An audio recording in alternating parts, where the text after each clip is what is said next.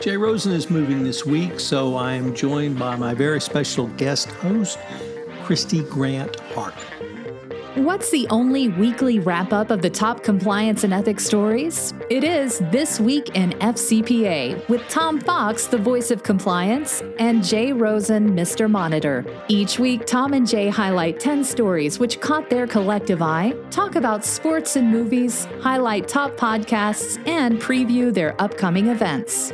Join This Week in FCPA each week for a one stop review of the week's compliance and ethics highlights. This Week in FCPA is a production of the Compliance Podcast Network.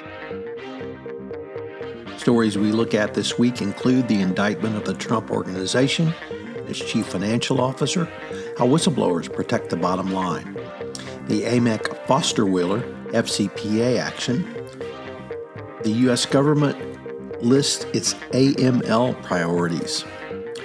We asked the question Do lawyers make good gatekeepers? and asked for audience input on that question. We consider human centered design and engaging ethics and compliance programs serving user needs. How to reduce your CCPA risk.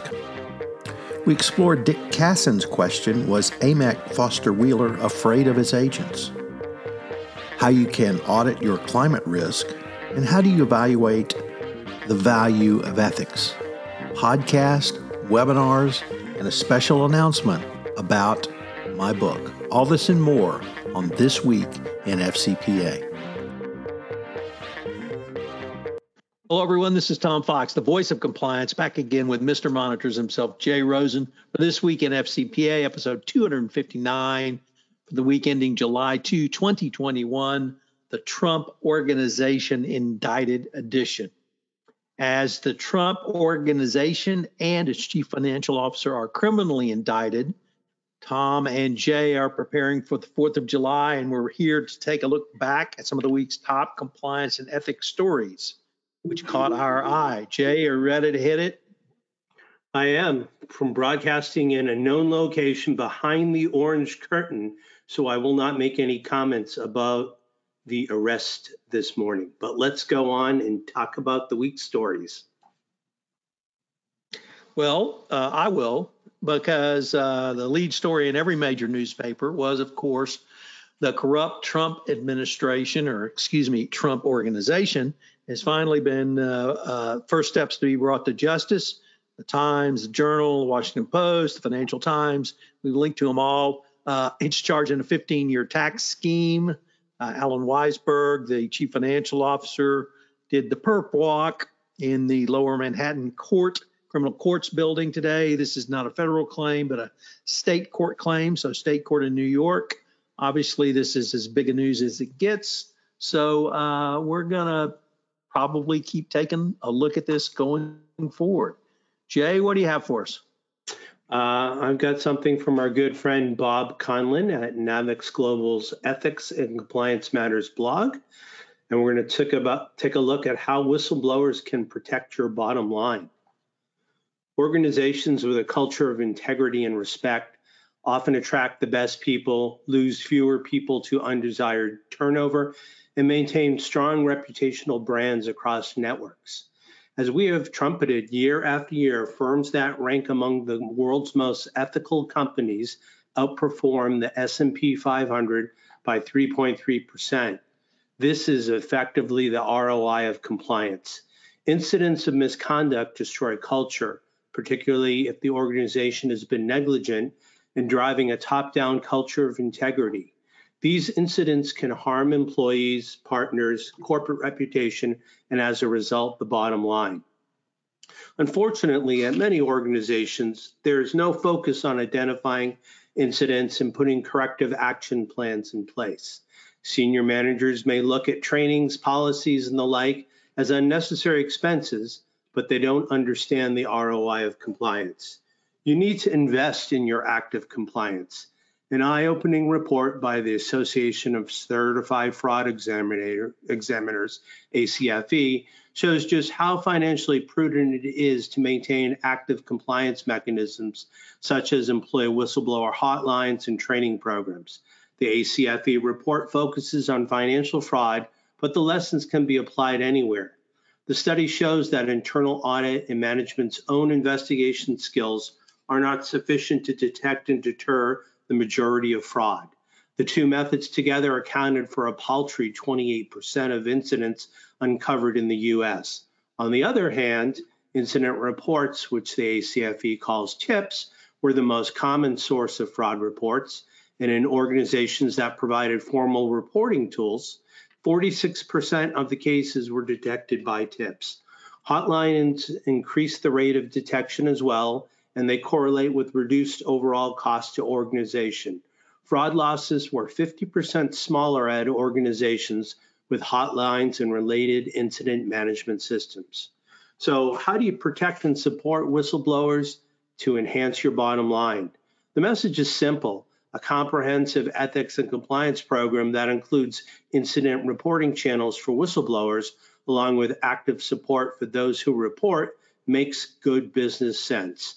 But it only works if company leadership gets fully behind the program and creates a workplace culture that supports transparency, speaking up when something's not right.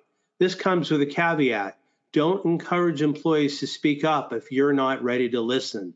The ROI of compliance is only fully realized when automated systems work in concert with a strong culture of ethics and respect.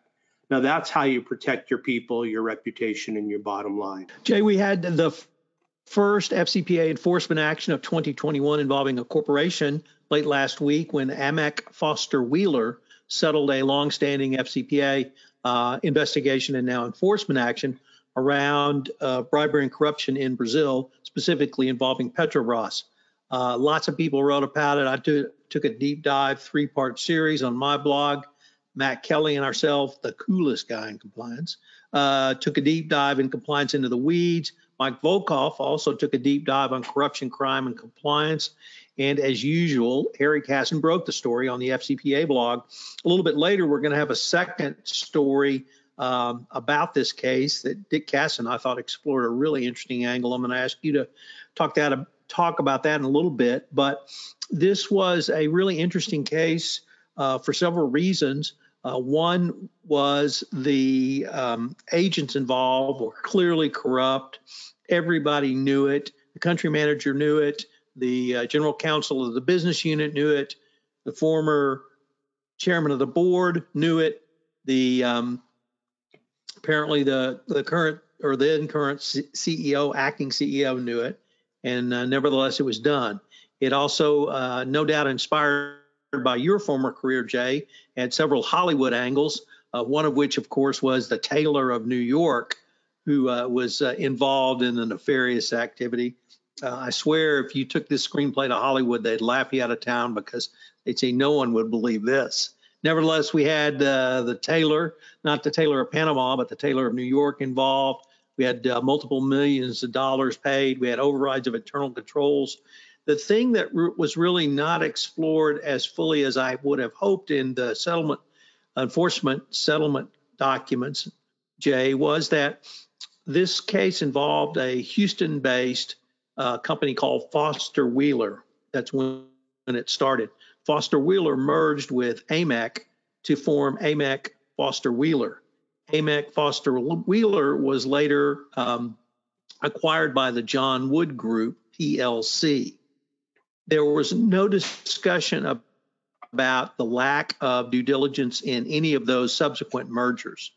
And we've talked a lot on this podcast and others around the need for robust compliance due diligence in the mergers and acquisition sphere. And yet here we had two um, mergers and acquisitions where clearly contracts with high risk entities and high risk countries on high risk deals were all a part of it. Yet um, nobody seemed to look at it, and no one seemed to pick it up in post acquisition forensic audit, which is equally strange. And it turned into a $177 million worldwide fine and penalty in the United States, the United Kingdom, Brazil, and perhaps even some other countries. So, uh, lots to think about in this case. Uh, like I said, if you made this up, probably no one would believe it. Um, nevertheless, uh, once again, the FCPA proves stranger than fiction. Jay. So uh, next up, we've got something that we're picking up from Kyle Brasseur at Compliance Week and our good friend Dylan Tokar over at the Wall Street Journal. And we also link to the government documents. Uh, FinCEN puts financial institutions on notice with first AML CFT priorities.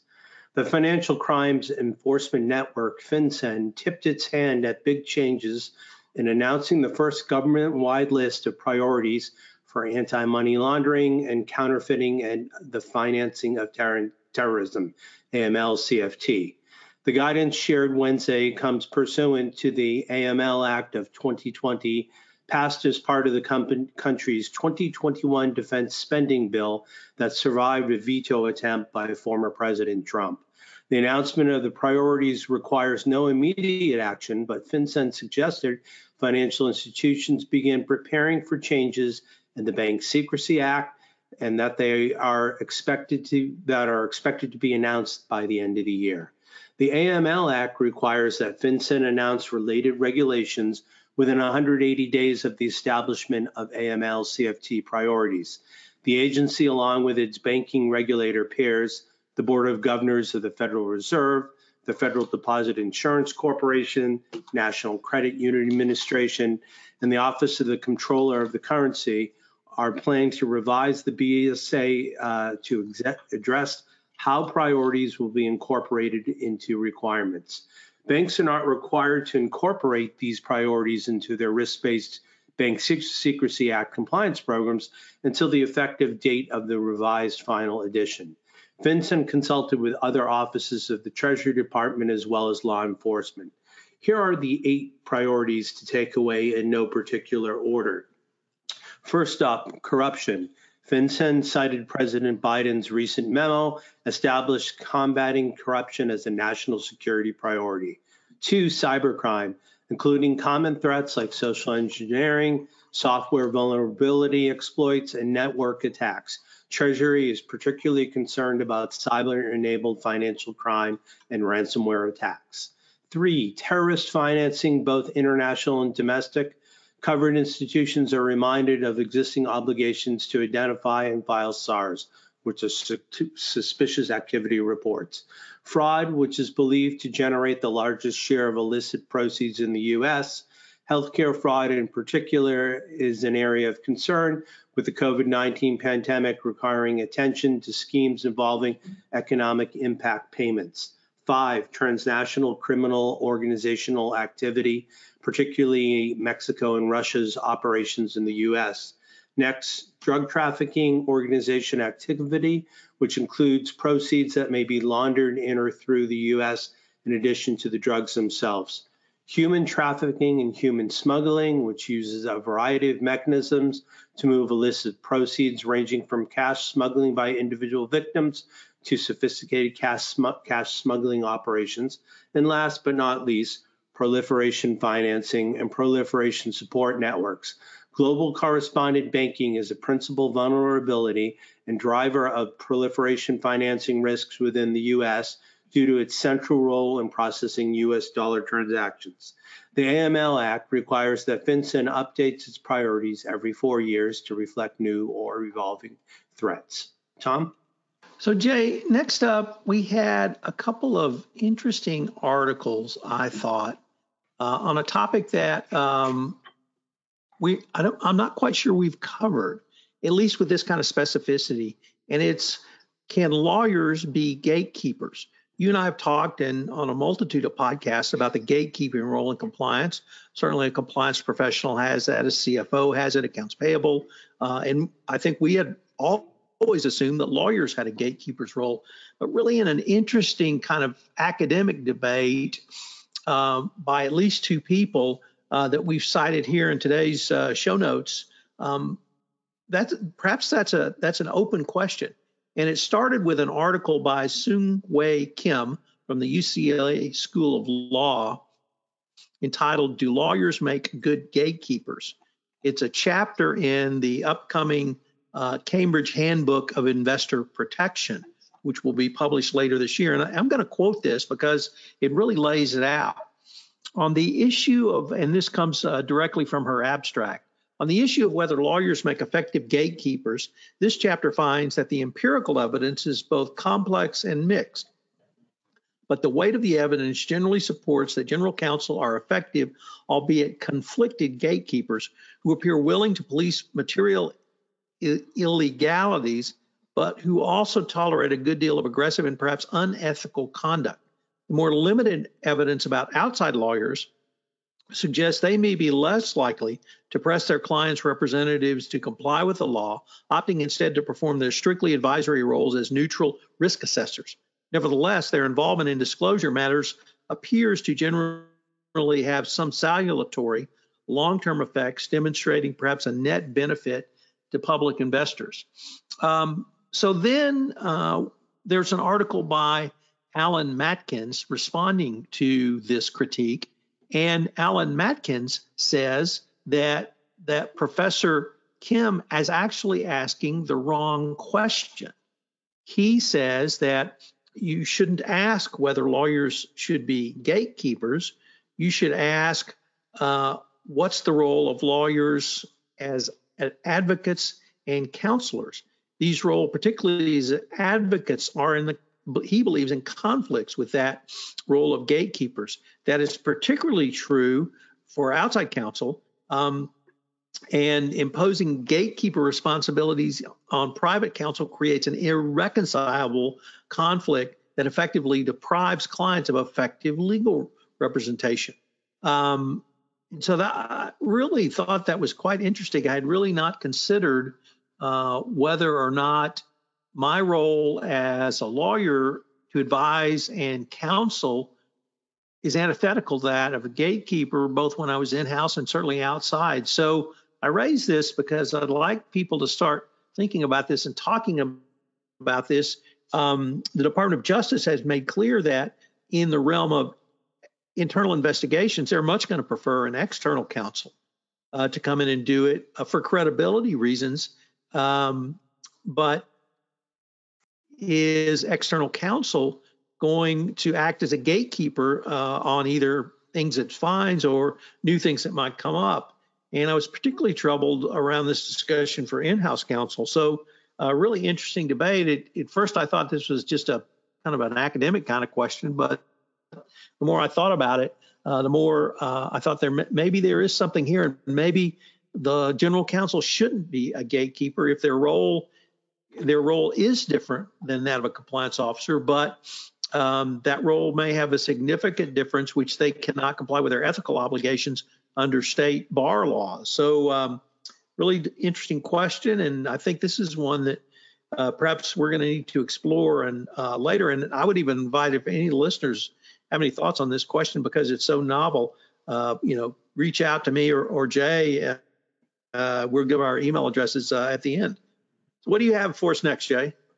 Uh, next, I have part two of a five part series that was started last week with a friend of the podcast, Carsten Tams.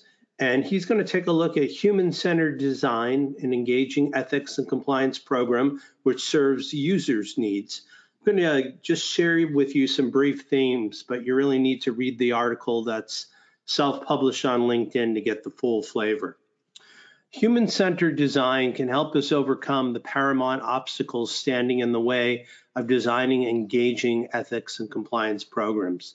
The tendency to view and approach employees as potential offenders is wrong. A human centered program supports employees in actualizing their ethical capabilities and realizing their ethical aspirations.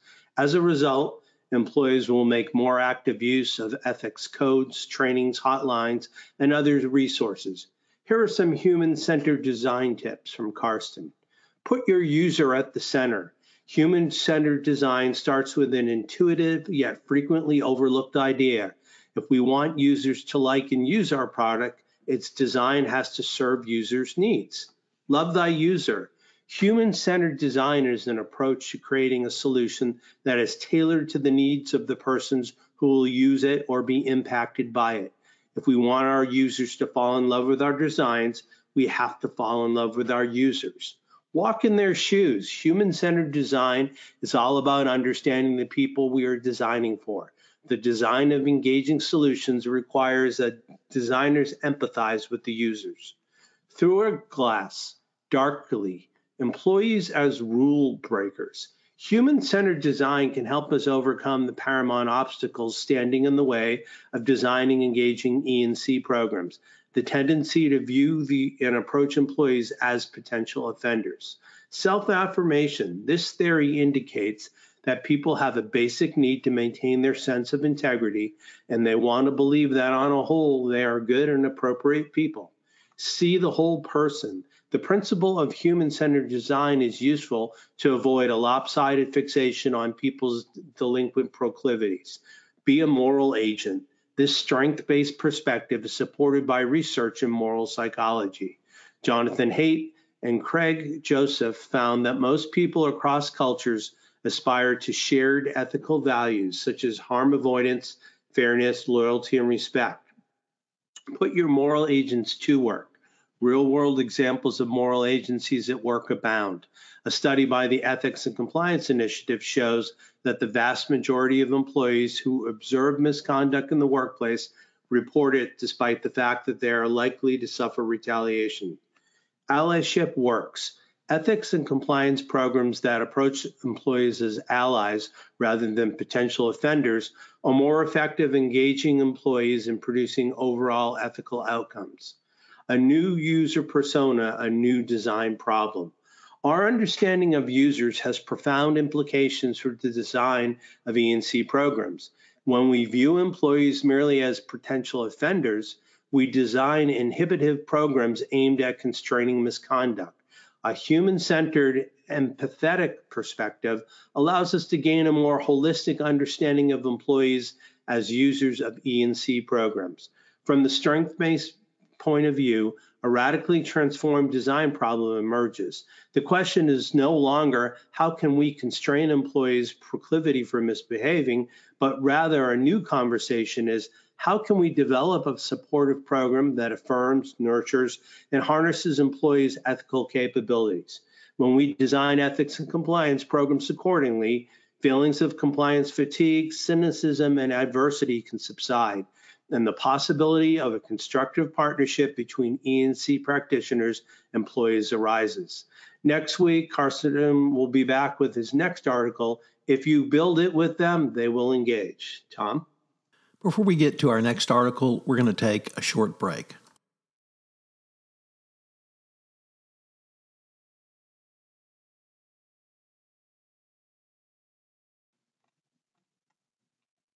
So, Jay, uh, CCPA risk is something that I think is on the forefront of uh, every business, consumer facing business in California's mind. I know that you and I have talked about this a little bit in the past, but uh, lawyers at Debevoise, writing in the uh, New York University's Compliance and Enforcement, put together seven tips for reducing your CCPA litigation risk. Number one, protect and delete sensitive personal information that triggers civil liability. Two, properly configure websites and cloud services. Number three, adopt measures against credential stuffing and account takeovers. Number four, ensure compliance with the CCA pr- privacy provisions. Five, be sure your privacy policy doesn't overstate your data security measures. Six, maintain a robust vendor management program.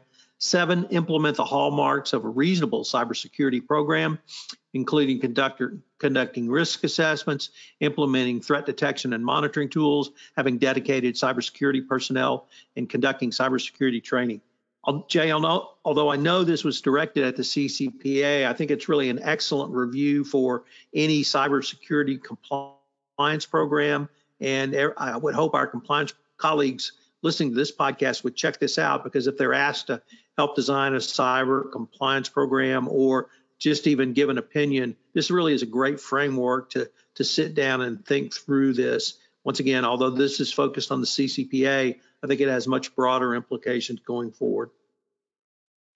So, Jay, next up, I've asked you to talk about uh, what I thought was a really interesting uh, article uh, by uh, Dick Cassin about the Amec Foster Wheeler case. And once again, given your professional background as a published Hollywood screenwriter, uh, where where do you see this kind of story?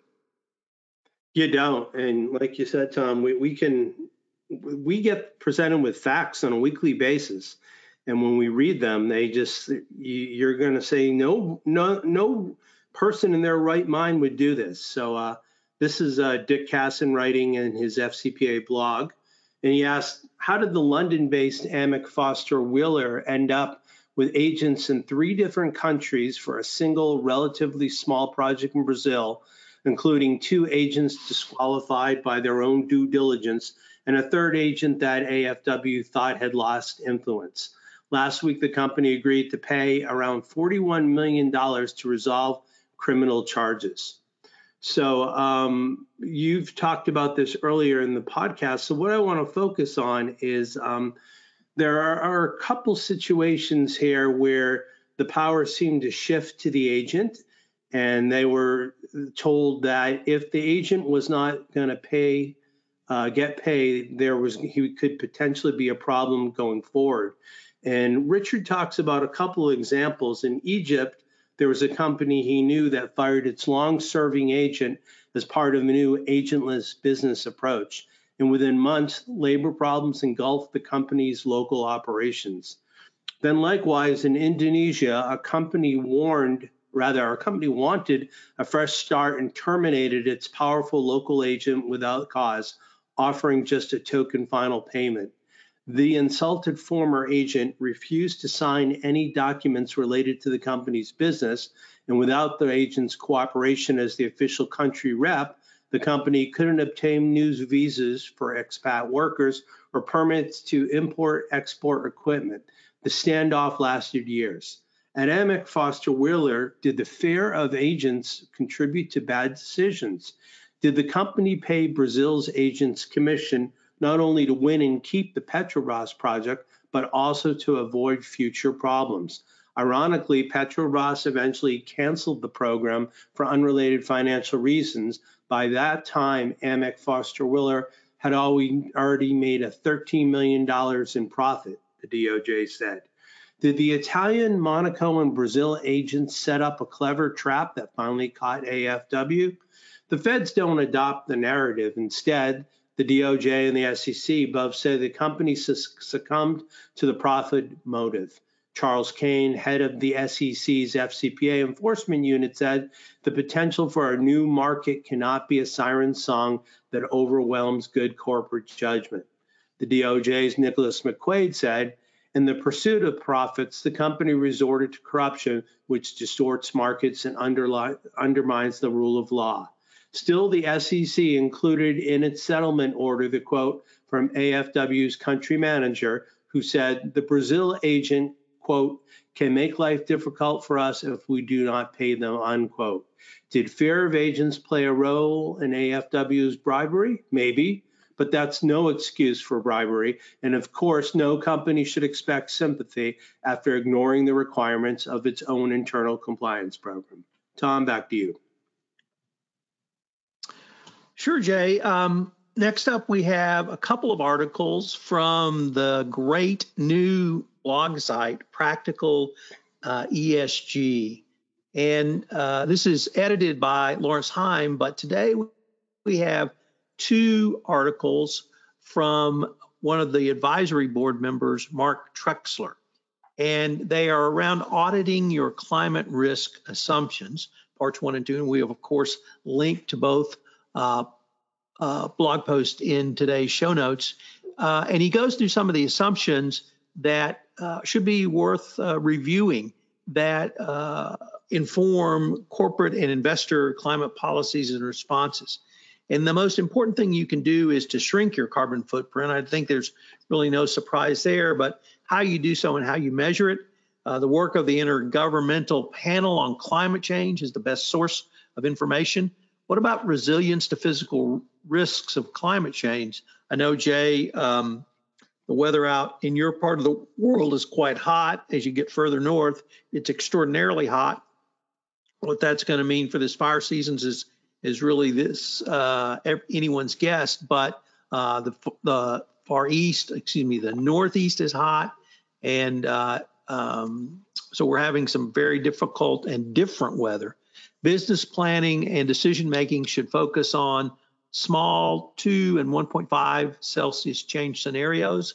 Market mechanisms such as carbon offsets will be available uh, to significantly moderate business costs. Systemic climate change really is outside the ability of businesses uh, to influence. Although we should note here, Jay, that there is uh, at least one Texas congressman who wants to change the orbit of the Earth and/or Moon uh, to help with climate change. So perhaps help is coming in that direction. And um, we have um, the uh, uh, final point or final wrap up is this is really just a um, a broad framework for you to ask questions. And I know we've talked about ESG on this pod a lot, Jay, and we'll continue to do so. I can't emphasize enough that this site, Practical ESG, is is really one of the, the leaders in this discussion and putting out some really quality information. I did a podcast interview with its uh, editor, Lawrence Heim, uh, last week, and it will post next week on uh, the ESG report. So uh, check that out. But for all the compliance professionals out there wondering kind of what questions can I ask that are into the weeds beyond the general framework of ESG, this is a great place to start, particularly uh, for climate risk. Jay, over to you.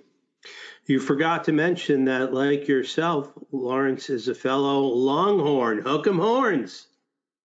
Hook 'em. All right. So uh, I'll get back to this is the final article we're going to talk about today. Uh, this comes to us from Corporate Compliance Insights by Henry Kronk. And Henry asks, How do you demonstrate the value of ethics? When Andy Powell was appointed Chief Ethics and Compliance Officer at a multinational manufacturing company called Flex 18 months ago, he was presented with a challenging task. How do you generate a positive values based ethics culture across com- a company with 100 facilities that employ more than 160,000 people over five continents? And the initial and the initiative had to work with Flex's bottom line. Just over a year ago, Powell developed a data reporting program across the company's, company's 50 largest sites by revenue. From this data, he and his team created ethics scorecards by which they could benchmark progress. While he says it's too early to declare victory, Powell contends the intervention has already realized important returns for the company's workforce and its shareholders. So, looking to demonstrate the value of ethics, Flex implemented a scorecard program across 50 sites. Flex shifted its business strategy in early 2019 when it hired, and I hope I do all right with the name, Revathi Advaithi as CEO. Under her leadership, the company exchanged its values based outlook to a values based alternative. It implemented an ethics reporting platform and began tracking a variety of metrics like employee misconduct, sexual harassment, and various forms of fraud. These actions might not qualify as whistleblower reporting, but reporting and eliminating them nonetheless makes business safer and more honest for its members. Powell and his team have recently begun to compare misconduct and unethical behavior across regions and sectors. They created an ethics scorecard based on this data, and with benchmarking, they can then identify hotspots or problem areas. A shift from shareholder to stakeholder value. Many business leaders have typically viewed investments in ethics cultures as something that eh, it's nice to have, but not necessarily for delivering shareholder value. Powell, however, believes this is changing. He says that his team has found a positive correlation between the site's ethical compliance and output. These dynamics pit value against ethics mirror that go that mirror the ongoing debates surrounding a corporation's purpose. As we all know, economist and Nobel laureate Milton Friedman immortalized the view that a corporation is beholden exclusively to its shareholders in a 1970 essay published by the New York Times. Still, the Business Roundtable, a prominent DC lobbying group composed of CEOs of many large American companies, for years has published an annual statement of purpose of the corporation, and for years it echoed Friedman's theory of shareholder primacy. But in 2019, it broke with this tradition and shifted its stated focus from shareholders to stakeholders. While each of our individual companies serves its own corporate purpose, the statement reads, we share a fundamental commitment to all our stakeholders. The relationship between ethics and profits. Ethics ex- experts have debated the shareholder value ethics for years, while many statements like those at Business Roundtable and support and surveys support this view, the topic is fundamentally difficult to quantify. For Powell at Flex, however, the debate is just window dressing. The company's ethics program is still in its early days, and it's unclear to what extent it will work in the long term. But at the same time, he views actions taken to increase shareholder and stakeholder value as one and the same, and he believes the scorecard is working. A big part of the challenge traditionally for compliance teams is to prove the value that they're adding to the enterprise. But with the data they're collecting now, they can benchmark where they are and show there is a direct correlation between having a strong ethical culture and financial and stock price performance. It's right there in the data. There is no debate. Tom, now it's time where we take a look at different podcasts and webinars for this week. What's up first? Uh, I am continuing my 10 part series, Just a Labor of Love, on the exploration of Plutarch's lives with my good friend Richard Lummis. We mine some history, we talk about leadership, and throw in a little compliance for good measure. Uh, this week we posted Alcibiades and Coriolanus. Uh, Alcibiades, one of the most fascinating characters in all of Greek, ancient Greece, which is filled with fascinating characters. Coriolanus, of course, uh, made it to Shakespeare. And so it turned out there were a fair number of uh, uh, uh, parts of Coriolanus's real life that mirrored his art life. So check out that episode. Uh, are you an MCU fan? Well, if so, check out the uh, also special podcast series I'm doing with Megan Doherty, the uh, co-founder of One Stone Creative. on Loki, we caught up this week with the first three episodes, and then we'll post after each episode going forward. Of course, Tracking Through Compliance is still running this summer. Uh, this week, some of our episodes included Operation Annihilate, Amok Time, Who Mourns for Adonais, The Changeling, Mirror, Mirror, and perhaps the greatest of all uh, Star Trek, the original series shows, City on the Edge of Forever. So, Jay, I know we had a um, Integrity Through Compliance podcast drop this week. Could you tell us a little bit about that? Thanks, Tom. Uh, this week we dropped episode 12, which is entitled Three Views on Responding to a Government Contractor's Corporate Crisis. Uh, we the podcast was led by affiliated monitors Rod Grandin, and he was joined by Jenner and Block partner David Robbins and former Engility Holdings General Counsel Tom Miller. And they took an in-depth look and they focused on a hypothetical situation where there was a crisis that management faced, uh, discuss, uh, discussing ethics and compliance and having to deal with an M&A situation. So it's your classic law firm, uh, law law school uh, question. And they basically took a look at it through three different lenses, through the general counsel, through outside legal counsel, and through a federal acquisition officials. So uh, we will link to this in the show notes, and uh, we hope you take a look at it. Uh, next up, we've got a couple webinars on July 13th. Please join K2 Integrity for its virtual compliance conference on ESG compliance risks for financial institutions. Information registrations we link to on the web on the um, show notes. Sorry. And Tom, we are now in July. Is there a book sighting yet? There is. And yeah. uh, officially, the book is available. Uh, we're going to blast out a lot of information on it next week. But if you want a sneak peek, you can order it today on the LexisNexis site. I've linked to it in the show notes. So, uh, extraordinarily pleased to have the Compliance Handbook, second edition, available. In my humble opinion, the best single volume on the nuts and bolts of compliance. So, uh, check it out and let me know what you think. Perfect. So, as Tom said earlier in the podcast, if you'd like to get in touch with us and have any feedback on the question about do attorneys make good gatekeepers, Tom can be reached at tfox at tfoxlaw.com. And I can be reached at the initial J Rosen at affiliatedmonitors.com. So, Tom, we're both moved into new uh, places. We're still unpacking Uh, any uh, Fourth of July plans on the horizon for you and Mrs.? So we have a grill. Yeah. We have hot dogs. Uh, we have uh, lots of movies, and uh, we're gonna uh, check out the Kerrville Fourth of July scene. Uh, Fourth of July is probably my favorite holiday of the year, so I always enjoy it, and um, we will move move forward and celebrate the Fourth. I will post the Gettysburg Address on July Fourth is which is I well I do annually. Annually, I think everyone should read it, uh, or the U.S. Uh, Declaration of Independence. Because I think I'm going to post them both. We need it this year. So on the third, I'll post the Gettysburg Address, and the fourth, I'll post uh, the declarations. If you haven't read the Declaration in a while, I would urge you to do so. It's it's a obviously the foundational document of this country, but it's also a great piece of writing and a great piece of history and a great piece of America. So I hope everyone has a uh, safe Fourth. Jay, I noted that the LA Police Department's already uh, had some problems with fireworks uh, around the Fourth of July, and we wish a speedy recovery to everyone on the LA Bomb Squad who may have been injured in their detonation of a, a rogue fireworks stand.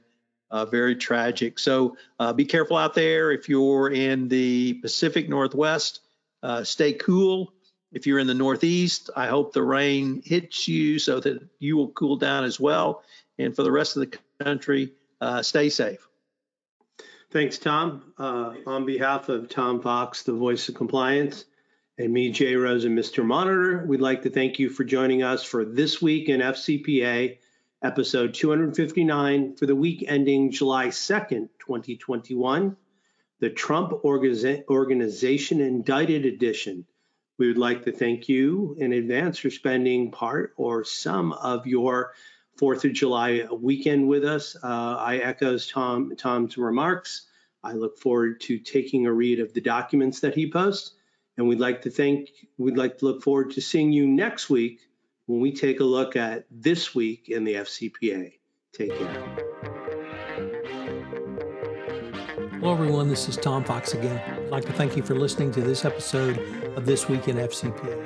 If you have any questions, you can reach Jay at jrosen at affiliatedmonitors.com. You can reach me at tfox at tfoxlaw.com. I hope you will join Jay and I again next week where we take up some of the week's top compliance and ethics stories, talk about upcoming webinars, and review key podcasts on the Compliance Podcast Network, which premiered for the week. Thanks again for listening.